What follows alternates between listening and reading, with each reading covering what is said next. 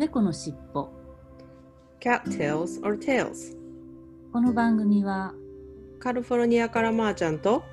大阪からは純子の2人でお送りしています。みんな違っていろいろいてよしをモットーに、世界も文化も違う日々のこと、心が少し豊かになるようなアイデアをゆるくシェアしていきたいと思っています。こんにちは。こんにちは。はい、はい、今日は14回目エピソード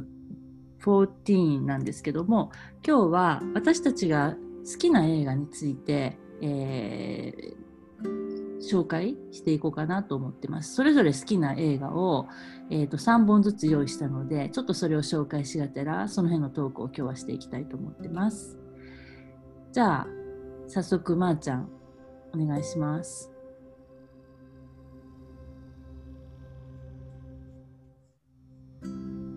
OK、 じゃあ、私から紹介するね。はい。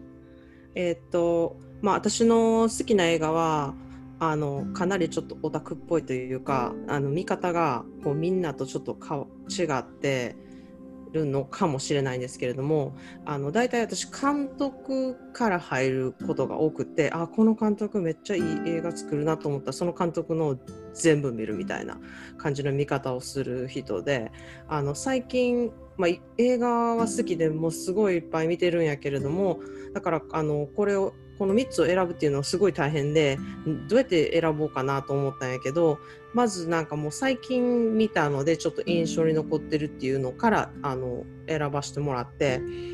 最近見たのがトム・フォードっていうデザイナーの方がいるんですけど、その人が作った映画2本と思います。で、初めにシングルマンっていう映画を出したんですけれども、それはクリストファー、イシャウトっていう人の原作をもとにちょっとトム・フォードがこうちょっとだけ変えて撮った映画なんやけれども、今を生きるっていうのをこうなんかテーマにした映画だなって私は思ってて、で、まあ、トム・フォードのデザイン、彼のデザインとかを知ってる人は多分すごくわかるとは思うんやけど、めっちゃ細かいところとかディテールとかにすごくこだわってる人で、それがまさに映画の中でもものすごく出てて、もう細かいところまでこうちゃんとトム・フォードのテイストが出た作品っていう感じで、もちろん服も役者、どういう役者を使ったとか、その音楽もそうだし、そこに置いてある家具とか小物とか、もう全てのことにトム・フォードテイストが全部入ってるから、トム・フォード好きにはもうたまらない映画で、すごくデザイン的にはどのフレームをとっても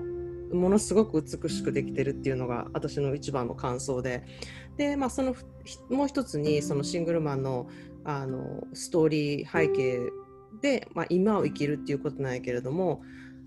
まあ言ってみたら、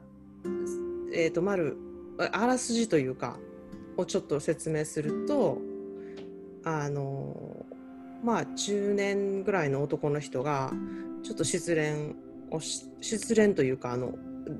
恋人が亡くなってしまうんやけれども、その交通事故で、で彼はゲイで、それが大体60設定されてるから、そのカミングアウトがまだまだできない時期で、でも生きる術をなくしてしまって、今日は何時に自殺をしようみたいな、そういうのをこう頭に置きながらその日一日を過ごすっていう、その設定の映画っていうところまでネタバレしないように一応言っとこうかなと思う。だからその人はこの日が最後って思った時はどういうふうなものの見方をするか、どういうことを考えて過ごすかっていう、その心境とかがものすごくよく描かれてるなと思う映画です。で、まあ、主人公がコリン・ファースっていうイギリスの役者さんと、で女の人はジュリアン・ムーアっていうすごく有名な人が2人出てるんですけども、そのキャスティングとかもものすごくよくできてて、コーリン・ファースのあの表情とかがなんかもう彼にしかできない演技だなって思うところがものすごく多くて、おすすめの映画です。でもう一つは最近 2,3 年前に出たのかな、ノクターナル・アニマルズ。ノクターナルっていうのは夜ずっと起きてるとか 夜活動するアニマルズって言われてるんですけども、その映画のタイトルの映画で、それはトム・フォードが全部スクリプトも脚本も書いた映画で、まあ、メインの、まあ、言ってみたらスリラーもんで、ものすごく残酷でちょっと見れないシーンとかも結構あります。そこも結構衝撃的なんやけど、それにはもうちゃんと理由があって、彼の哲学、トム・フォードの哲学がそのまま出てる映画で、その哲学っていうのがこの今いる世界はいろんなものとかいろんな人にあふれてて、みんな人とか物とかをどんどん捨てやすい時代にいると。人も出会っても、まあ、また次違う人に出会うしとか、恋愛でいてもこの人すごく合ったと思っても絶対誰かいい人が他にいるはずと思って別れたりとか、まあ、結婚とかもまあ、大変な時期になったらもういいや離婚しようってすぐ離婚したりとか、物に関しても、まあ、別にいやこれ飽きたしってすぐ捨てる。そういう、こう社会の中にいる中でトム・フォードは何かいいものいい人を見つけたらそこに その人をすごい大事にしてずっとやっていくっていう、その大切さ、それをどうにか映画に表せないかなと思って書いた映画らしいんですよね。でも もちろんこの映画 もうトム・フォードが全部作ったもんだから、もうアート感で言えばもう本当にものすごくよくできてます。なんか色合いとか音楽もそうだし、そこに出てくる家とかで、あとは衣装ももちろんそうだし、で衣装は別にトム・フォードのデザインのものを使ってるっていうわけじゃないのをすごく意識はしてるんですね。なんか全部トム・フォードの作品でできてるっていうわけではない。色に関してはそれはまた彼の服のデザインをこう表現するところと映画での表現するところとちょっと別になってて、映画は映画の自分の中の描く世界っていうのをすごくきちんと表してる映画で、ちょっと一回見ただけではどういうことって思う感じの映画ではあるんだけれども、こう内容をちょっと分かって、それこそ今私が言ったみたいに大事な人は離さないっていう、それをモットーにトム・フォードが書いたっていうのをちょっと頭に入れて見てみたらちょっと違う見方ができると思うんで、ぜひ。かなり残酷なシーンは出てくるんですけど見てほしいなって思う作品です。それがおすすめのトム・フォードの2作っていう感じです。なるほど。トム・フォードはね、お子さんはトム・フォードの映画見たことある？ないけど、もちろんトム・フォードはね知ってるんだけどね、やっぱり彼はそのファッションデザイナーとして90年代ぐらいからすごくこう有名になってきたやんで、当時ものすごい落ち目あったグッチを、大復活させた立役者でもあるし、なんかそこからこう当時はなんかこうイメージとしてはすごいこう大敗的というか、だけど官能的というか、すごくこう多分今から思ったらすごくそのファッションの世界に、お洋服とは違うそのビジュアルな世界観を持ち込んだ最初のうちの一人なんじゃないかなと思うから、90年代だから30年ぐらい前かなとは思うんだけど、そこからね、イヴ・サンローランをやったりとかした、私あの人が確かアメリカのテキサス出身かなんかやったと思うね。そうなんよね。で別にこれステレオタイプもう本当に乱暴なイメージやけど、やっぱり言ったらカウボーイとか、うんうん、石油のすごいマッチョなこういわゆる古き良きザ・アメリカみたいな、なんかそういうのがあるから、どっちかやったら薄味より大味、もう大皿な味っていうのもあるんで、なんかテキサス出身なんやと思ってね。そうでも彼の中のテキサス愛っていうのもちゃんとこう映画の中で出てるんよね。あ、そうなんだ。で彼もすごくそれをインタビューとかでよく言われてて、うんうん、テキサスなんですよねみたいなことをすごい言われてるんやけど、自分もテキサスを愛してますってことをすごい言ってて、オフの日にはカウボーイのブーツも履くし、ジーンズ のジージャンみたいなのも着て、カウボーイハットをかぶったりもするんだみたいなことを言ってて、おおそうなんやって思いながら、でも彼のやっぱり持ってる哲学、ビジネスに対しての哲学とかも私すごく好きで、愛がある中でのこうビジョンみたいなのがすごくよくできてるなって思う人で、前で出したジャーナリオンズとすごくこう同じくらいこうビジネスに関して私はすごく尊敬してる人でもあるなって思うから、もし何か機会があったら、ね、トム・フォードの、うん、なんかインタビューとかもちょっと聞いてほしいなってすごく思ったりはするかな。よくね雑誌でね人の、まあ、最近はあんまりね第一線には出てきてないけど、それこそ本当にイケイケやった時はよくねいろんな雑誌にインタビューとかもあったけど、その今まーちゃんが話してくれた映画のジュリアン・ムーアでしょ、うん、私めっちゃ好きなんですよジュリアン・ムーア。いいよね、うん、いいね。すごく作品も選んで出てるし人は、うん、でちょっとこう胸が痛くなるような辛い役でもものすごくリアルもあるし、あと意地悪だけどちょっとこうクスッと笑えるような、うん、そういうちょっと手に負えない系の中年のおばさん役やらしても天が一品やし、うん、ね、あとコリンファースか、うん、まあ、確かブリジット・ジョーンズ、そうそうそうそう出てはる人、うんうん、ね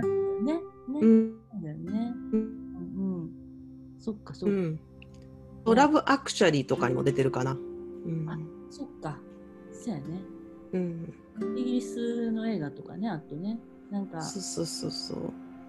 何だっけ、王様のスピーチもあの人じゃなくて、あそうそうそう、うん、そうや、あれで多分アカデミー取ったんじゃなかったかな、うん、あの人、うん、うんうん、キングズスピーチ ねそううん取ったはずだと思う。でも本当に演技派としてはすごく本当にいい人を選んでるっていうのもあるから、うん、おすすめの、うん、映画かなって思うのと、あとトム・フォードのそれこそテキサスのあの人家を3つぐらい持ってるんやけど、 LA とニューヨーク、あもっといっぱい持ってるかな、ロンドンとかにも家を持ってるんだけど、テキサスの家は安藤忠、うん、あそうなんや、建築家のがデザインした家に住んではるんよ。そうだから意外なとこで安藤さんこんなとこに建築してたんやみたいなことが発覚して、トム・フォードの実家ってどんなんやろみたいな、私も本当にオタクやからめっちゃ調べまくって、どんな家住んでんやろこの人とか思って調べたら、安藤さん建築やんみたいな感じでびっくりしたんやけど、安藤忠雄さんはなんかいやもちろん安藤さんは私のことを個人的には知らないけども、なんかちょっと共通して入ってるグループがあって、でね、それのなんかこう、まあ、最近はコロナでないけどね、例えばパーティーとかあるいはその講演会とかに何回か行ってちょっと近い距離で一緒に写真撮ってもらったり一緒に喋ったりとかはしたことがあるんだけど、その時にすごい面白かったの。その自分の建築建てた家はね、うん、もう寒いし冬は寒いし夏は暑いと、ね、で接産から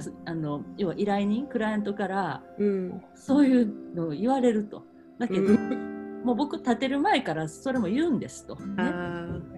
でももうそれもひっくるめて私の建築ですから、うん、それでよかったらみたいなふうやねんって。ああせやろな、だってコンクリやもんな。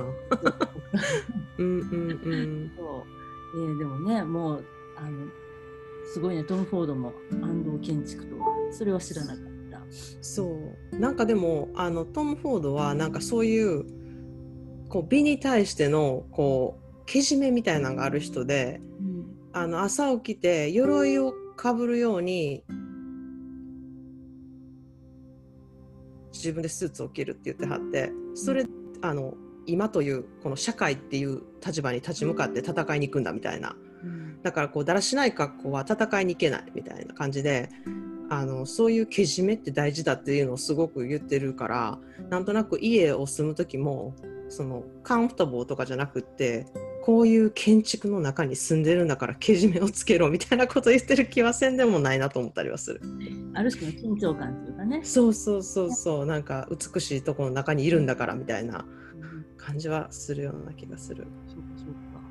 うん、じゃあ純子さんのまずおすすめの映画、うんそしたら私も3つ用意したけど、まず1つはそのファッションつながりで今のまーちゃんのからのファッションつながりで、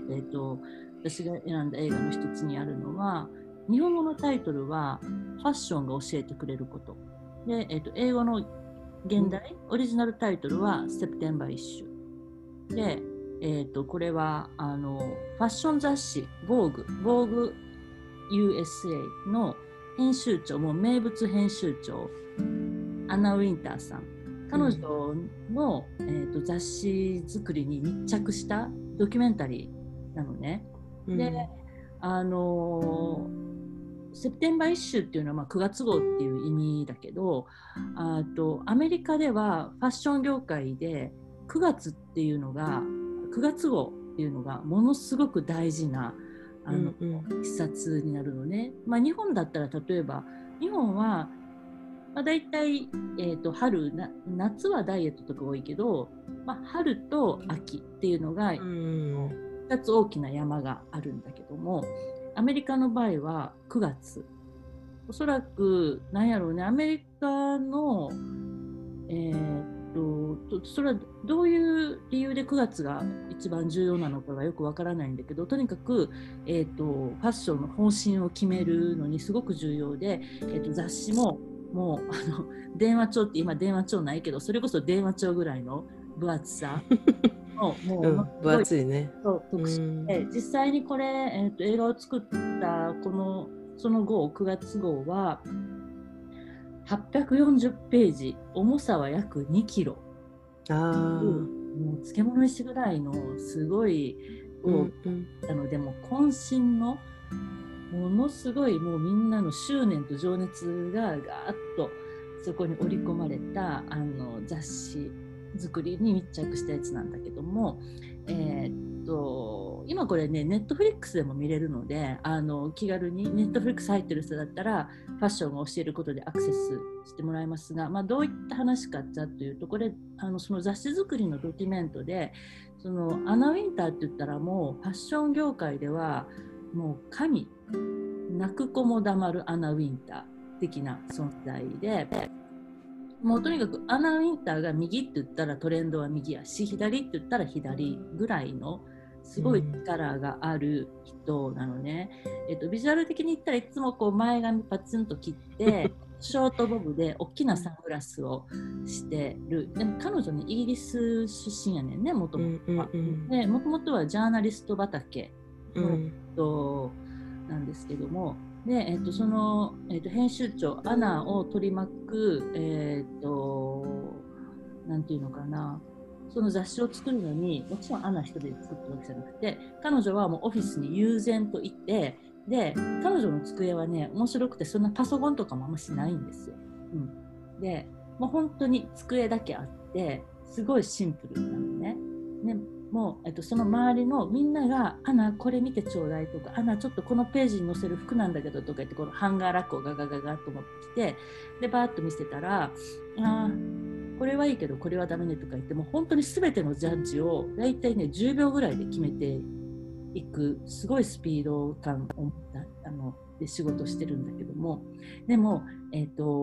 っぱりそこには自信満々で持っていったファッションページの企画がもう剣もほろろにこんなのダメって言ってこれ面白くないでもうバッサーっと最初の1ページだけ見てもうパッともうバサッと出直してきなさいっていうこととかもあるし、それが相手が例えば彼女の片腕の、もう今引退したんだけどグレイス・コンディントンって言ってこ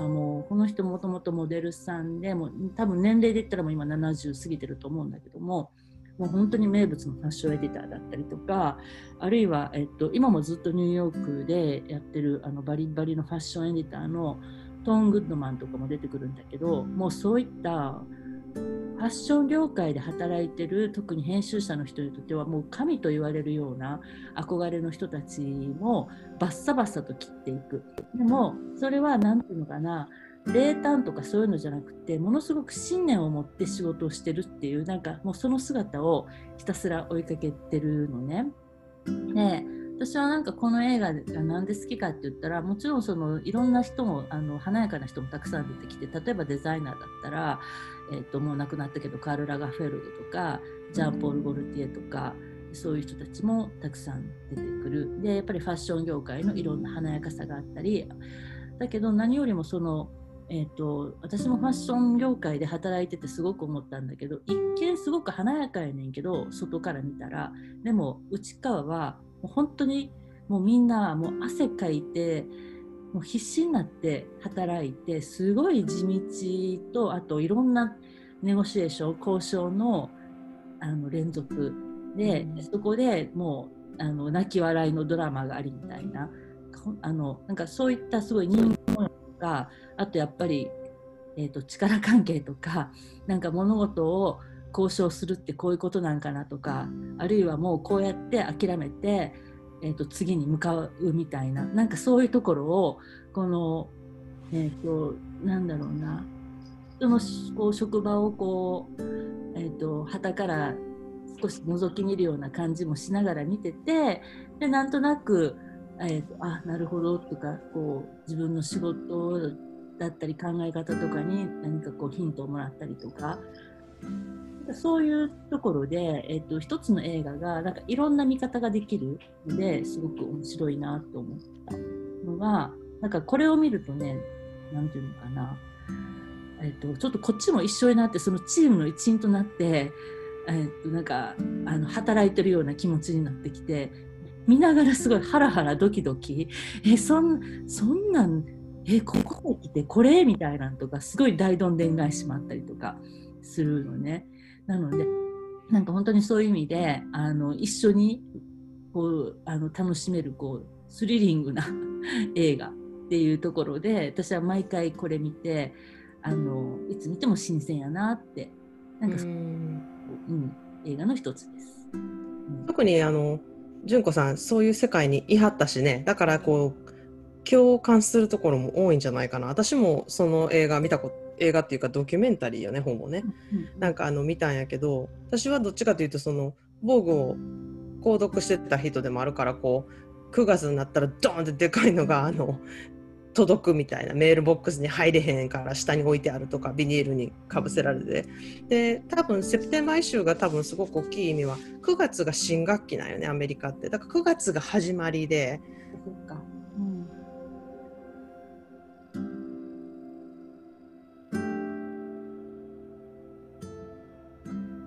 学校が始まる前に服を買ったりとか、そういう多分文化があるから9月始まりなんかなと思ったりもするんやけど、本当になんでこんな分厚いのっていうぐらいすごい分厚くって、でなんでこの人がこんな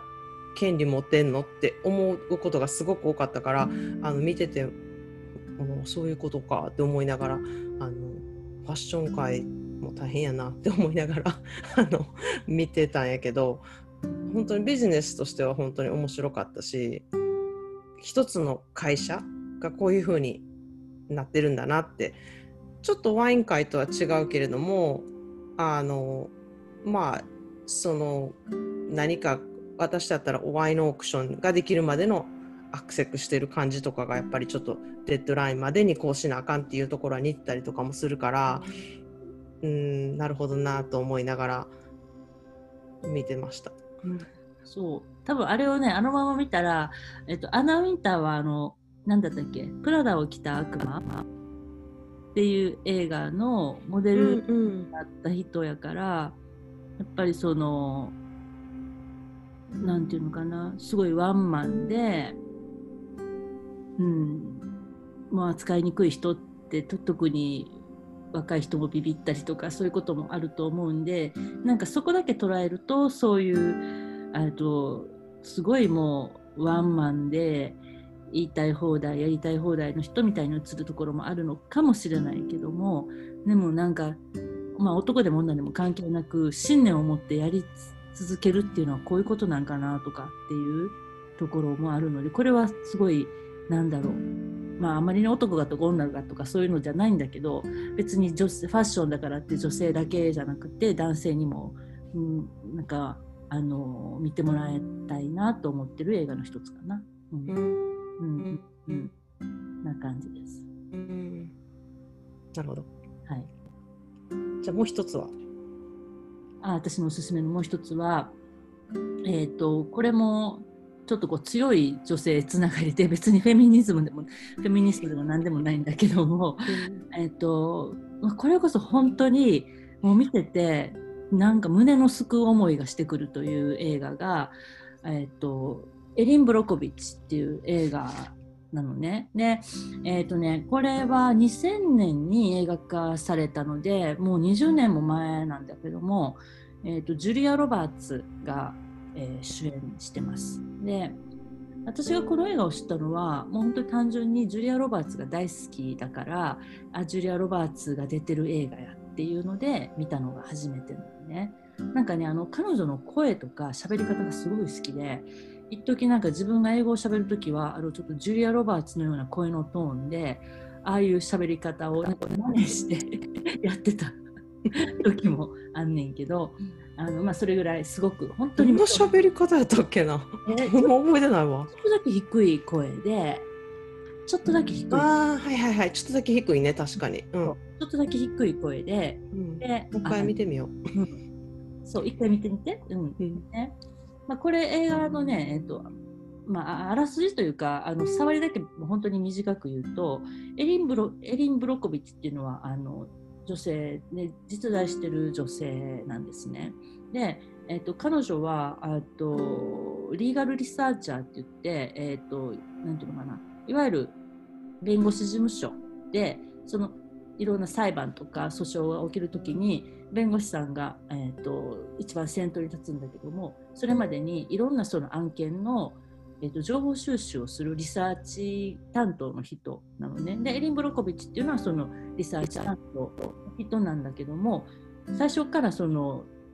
順調にそういう仕事に就いたというわけではなくて、まず彼女は当時離婚歴が2回あって、でその時に本当にまだちっちゃい、赤ちゃんと多分3歳ぐらいと上が5歳ぐらいかな、3人の子持ちで、で無学、大学も中退してる、で無教養と言われてる、で無職で、その時は貯金残高が16ドルね。本当にそんなもう悲惨な、もう明日食べるものもない、3人子供抱えて路頭に迷うかもしれないっていう彼女が、まあ、ちょっとひょんなことから自分が出くわした交通事故で、ある弁護士さんと知り合って、まあ、そこに仕事をくれと押しかけに行くのね。でそこで、もう最初は帰れってものすごく嫌われてたんだけども、とにかくこうなんか私ができることはないかしらとか言っていろいろやっていくうちに、1枚の書類を見つけて、それが、調べていくと最終的にあるアメリカのすごい大企業の環境汚染の問題に突き当たって、でもそこを暴いて、で、その環境、水質汚染だったんだけども、それの汚染の被害者たちのもう600名700名とかの署名を集め、でそれの裁判に持っていって、でなんと和解金がもう当時アメリカ史上最高って言われてた350億円を勝ち取って、でもうそこから、彼女の名前が世界にもうすごく発信されていってもう、まあ、ある種サクセスストーリーなんだけども、も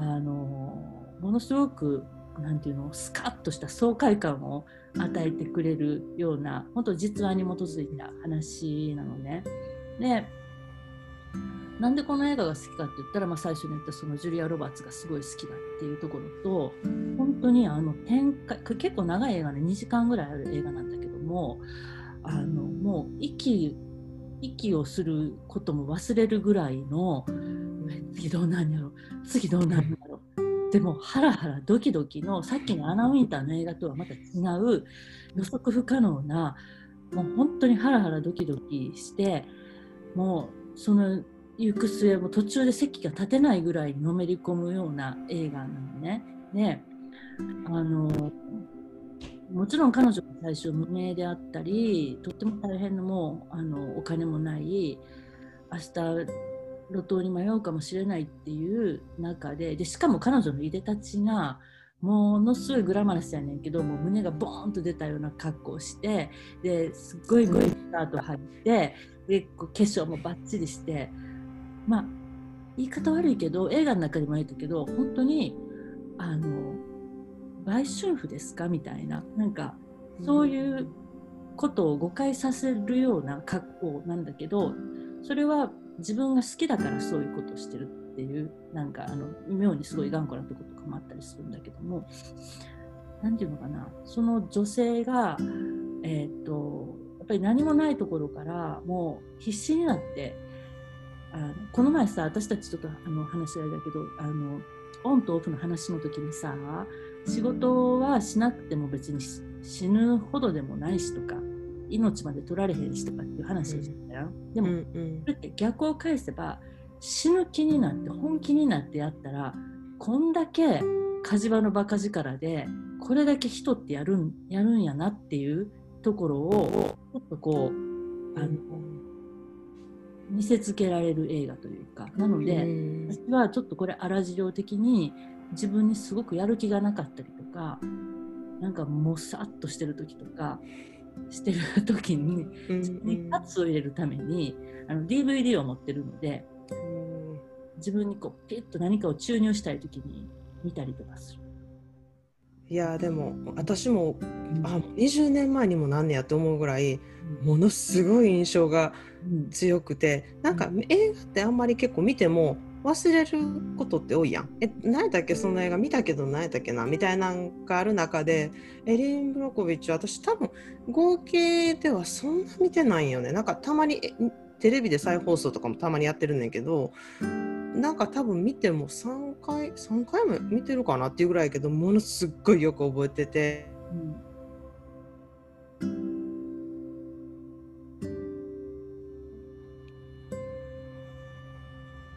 のことをものすごい調べたんよね。この人何者みたいな感じで。でも本当に純子さん言ってたみたいな感じで人は特に私、フェミニズムにっぽい発言なんやけど特に私女の人ってなんかこれいくぞやってやるぞぐらいに思ったらなんかすごいことになると思うぐらいパワーを持ってる人が多いと思うよね。だからエリン・ブロコビッチがすごいっていうのもあるんだけれども誰でもそれぐらい死に物狂いでやったらすごいことができるんじゃないかってすごく思わされる確かに映画で、気持ちがいいよね。とにかく気持ちがいいとにかく気持ちがいい最後は特に、今でそれが自分のためとか自分がお金を得たいだけではない話っていうところもすごく惹かれるところで彼女がなぜそんだけ熱を入れてやったかっていうところが別の理由もあったりもしてそこもすごく惹かれるポイントだとはすごく思う。そうこんな人がたくさんこんなに困ってる人がたくさんいるのにっていうところをなんとかしてあげたいっていうそういう思いとか、そう本当にね、あんまり言うとネタバレになっちゃうから、うんうん、もうすごくおすすめの映画なので、ただねあんまり配信をやってないよねこれは。なのでね DVD って今見るのかな、みんなちょっとよくわからないでもなんかオンラインとかで、あ、日本はちょっとどうかわからないけど、でも日本はまだレンタル屋さんとか行けるよね。行ける。TSUTAYAとか、うん、あ、でも絶対そしたら喜びました。で、アメリカでは多分レンタル、オンラインレンタルみたいなのができるはずやから見れるとは思う。うんうん。多分なんかね、Amazon プライムのレンタルでも見れそうな感じかな。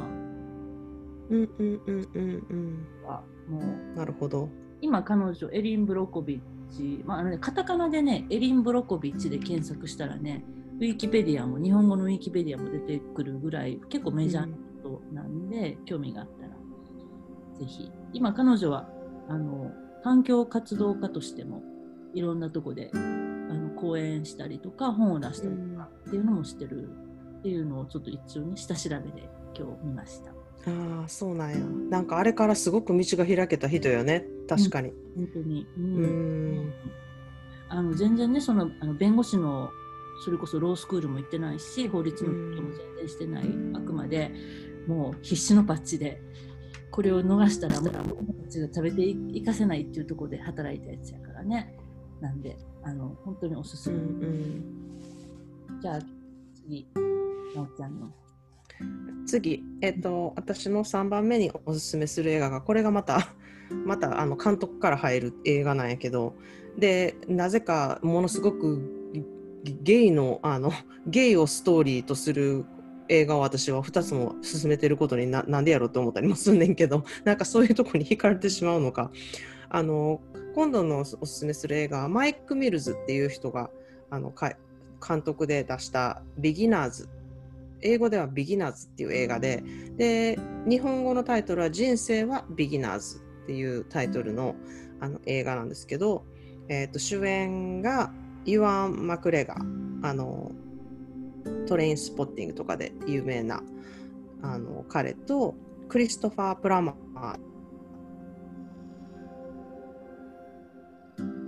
って言ってサウンド・オブ・ミュージックのやつがぐらい前に亡くなってしまったんやけど、77歳あ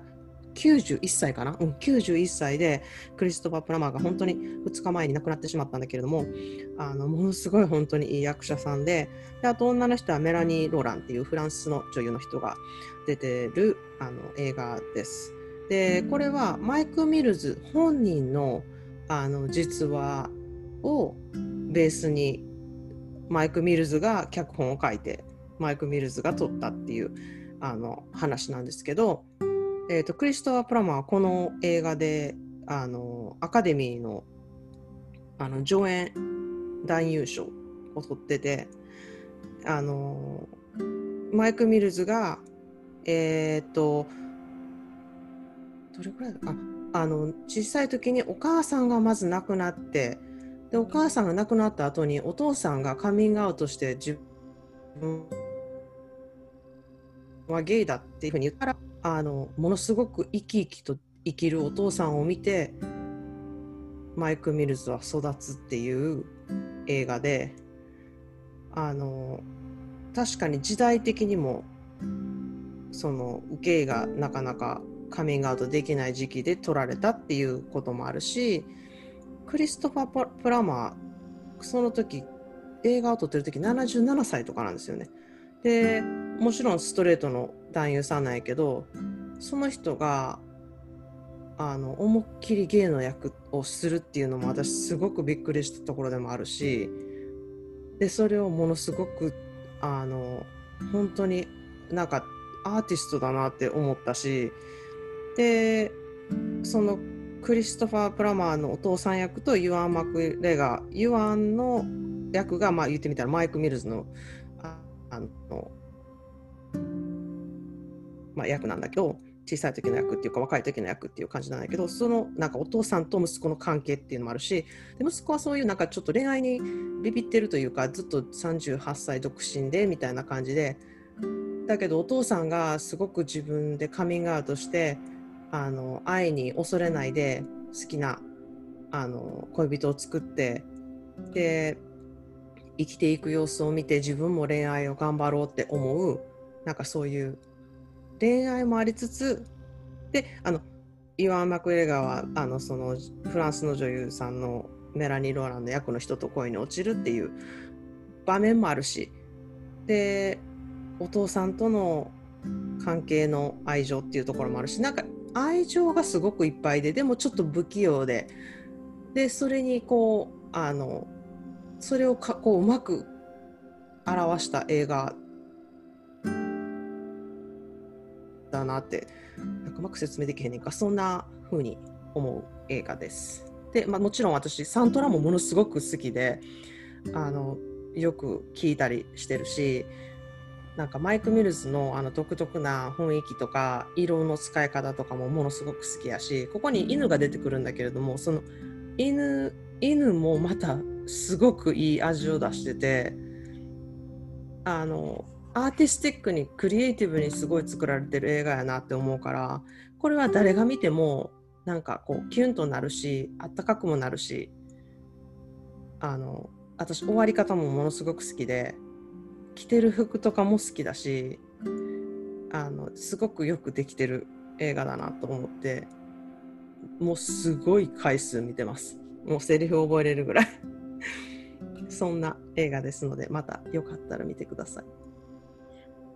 私もね、その映画見たことないので、この前教えてもらった時に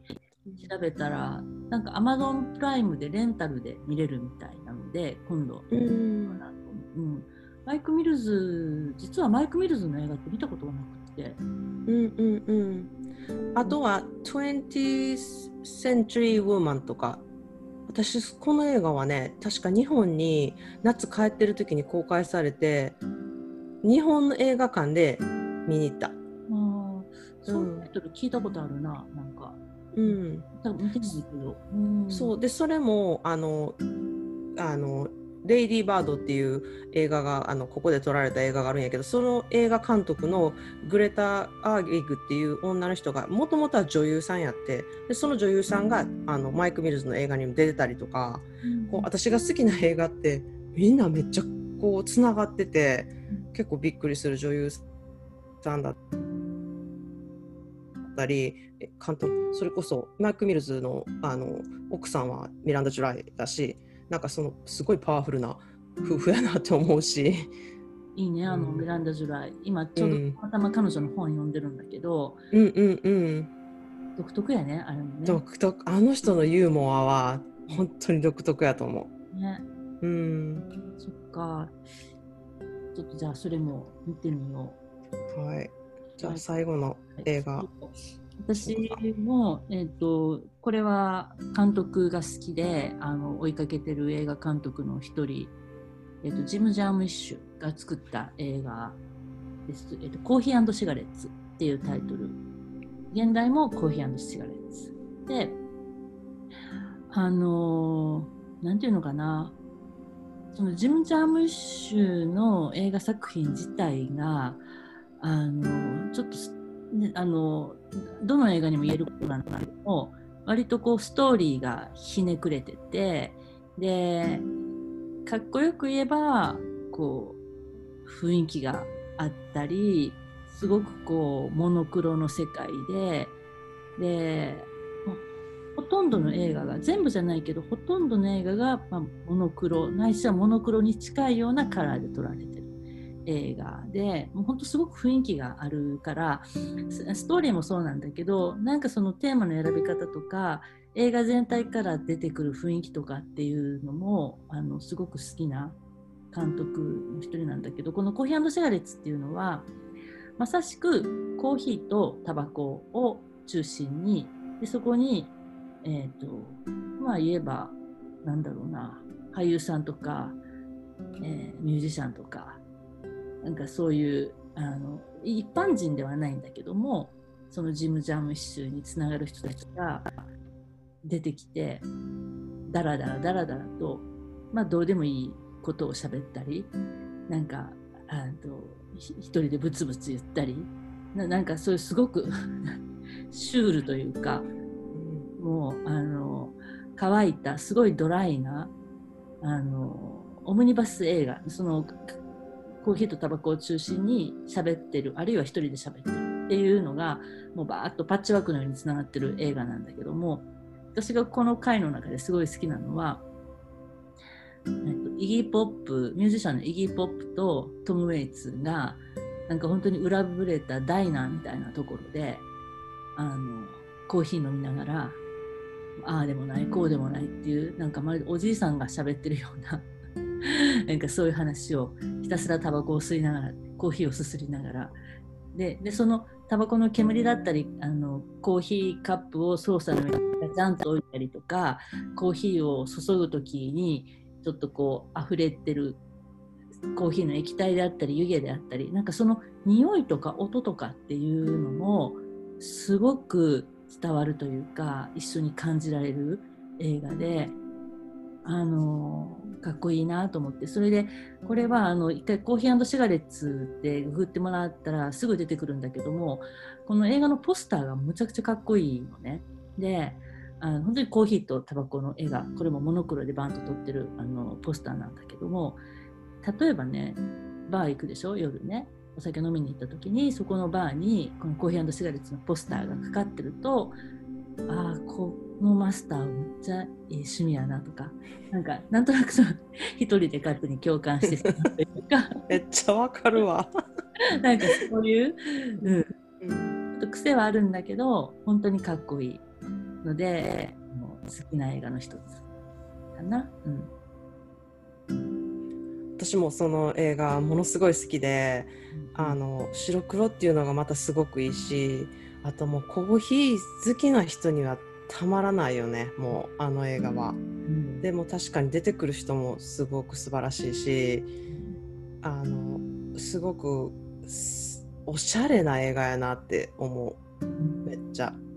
アーティスティックに、できてて、あれこそ本当にどのシーン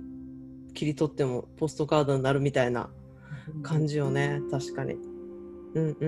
しばらく見てなかったけど、なんか見たくなったな、もう一回ね。私もしばらく見てなかったけど、また見てみようと思って、なんか最近って言っても結構なるけれども、そのジム・ジャーミッシュの話では、彼ニューヨークに住んでて、それこそセプテンバー11のに周りに住んでた人だったから、すごく大変な思いをしたっていうのは、なんか、ニュースかなんかで聞いたことがあるけれども、何年前やったかな、3年ぐらい前に、パターソンという映画を作って、すっごいよかった、これもね、よかった、パターソンよかった、あれもバスに乗ってなんか淡々としてるんだけど、なんかその中で起こるアダム・ドライバーね、俳優さんが背の高い、そうあれもよかった。あ、そっかあれもジム・ジャームッシュだったよな。あの人がほらジム・ジャームッシュの初期の頃の作品に出てた、ナイト・オン・ザ・プラネッツって作品に出てた日本の長瀬正敏さん、はい、彼もこのパターソンには出てる、ミステリートレインとか好きやったな。ミステリートレイン、そういうのも確かにおしゃれな人よね、はい、じゃあ3本ずつ紹介しました。そんなでおすすめ色、多分これもこれもなんか来年とかなったらまた違うリストになってるんやろうね、なんかだから時々ちょっとやっていきたいなと思ったり。そうです、そんな感じです、はい、一言イングリッシュは、一言イングリッシュは今日は一言ではないんやけれども、その言ってたトム・フォードのこうモットーというか、彼がよくこう言われた一言、なんていうんだっけ、そういうの魚座のなんだっけ、さの目違う。なんか自分なんか日本語出てけん。座右の銘。魚座ってないの。魚座ってなんで私も魚座って出てきたのか分からへんねんけど、なんかそういうので英語ではこう。こうっていうんやけど、そのトム・フォードのコートっていうのでこうタイプインすると、うん、このフレーズが出てくると一緒に使おうと思って、それが When you find something good, keep them in your life. When you find something good, keep them in your life. だからその人だったり物だったり何かいいなってもう直感で感じたものにはものは大事にしようっていう、そういう彼のモットーが出てる。そう、魚座のトム・フォードの魚座の目。もうこういうのがちょくちょく出てくるんです。すいません。何言ってんねんみたいな日本語がボロッと出たりするからマーチャン語っていうことで、マーチャン語で、はい、いいこともう一回言って、そのWhen you find something good, keep them in your life. いい言葉や。そう。だからもしなんかね、これいいんちゃうって思ったことでも、うん、ちょっと待ってよって二度考えてみるっていうことも大事かなって思ったりします。特にこの今の世の中、何でも物はありふれてるし、なんか贅沢になりつつ自分も気が高くなってしまって。ね、私なんてもっといいものをもらえるべきやとか、私なんてもっといい人と一緒にいるべきやとか、そういうふうに思いがちだとは思うんですけれども、もう一回見直して待てよっていうところは大事かなと思ったりもします。トム・フォードも27年間かな、もうちょっとなるか、30何年間かな、もう今一緒のパートナーともう結婚はしてるんだけれども、ゲイの結婚が認められた年に結婚してるんだけれども、あれだけねすごくサクセスになっていろんな人から注目を浴びて、多分ルックスもものすごくいい人やからすごくモテただろうと思うし、人っていう人を見つけてずっとその人と一緒にいるっていうことをすごく誇りに思ってるって言ってはったから、なんかそういうことって特にアメリカではもう離婚率がものすごく高いから、すごく素晴らしいなって。で素晴らしいとともにやっぱりそれは簡単なことではないから特に思ったりもする今日この頃です、ね。はい、そうね、簡単に手放さないとか、簡単に諦めないとかね、そういうことになるんですね、うん、はい。じゃあまたそれは今日のインスタグラムに紹介しておくので、また皆さん、はい、読んで覚えてください。はい、はい、で、今度は、エピソード15になるんですけど、まあ、テーマはちょっと今のところ未定ですが、15でシーズン1が終わりってことで、シーズン2からちょっと新しい方向転換で楽しくやっていこうご期待。そうです。ちょっと今練ってますこれからもっと楽しくなりそうですので、また続けて聞いていただけたらと思っております。はい、はいはい、じゃあここまで聞いていただいてありがとうございました。ありがとうございました。では See you next time. Bye bye. Bye.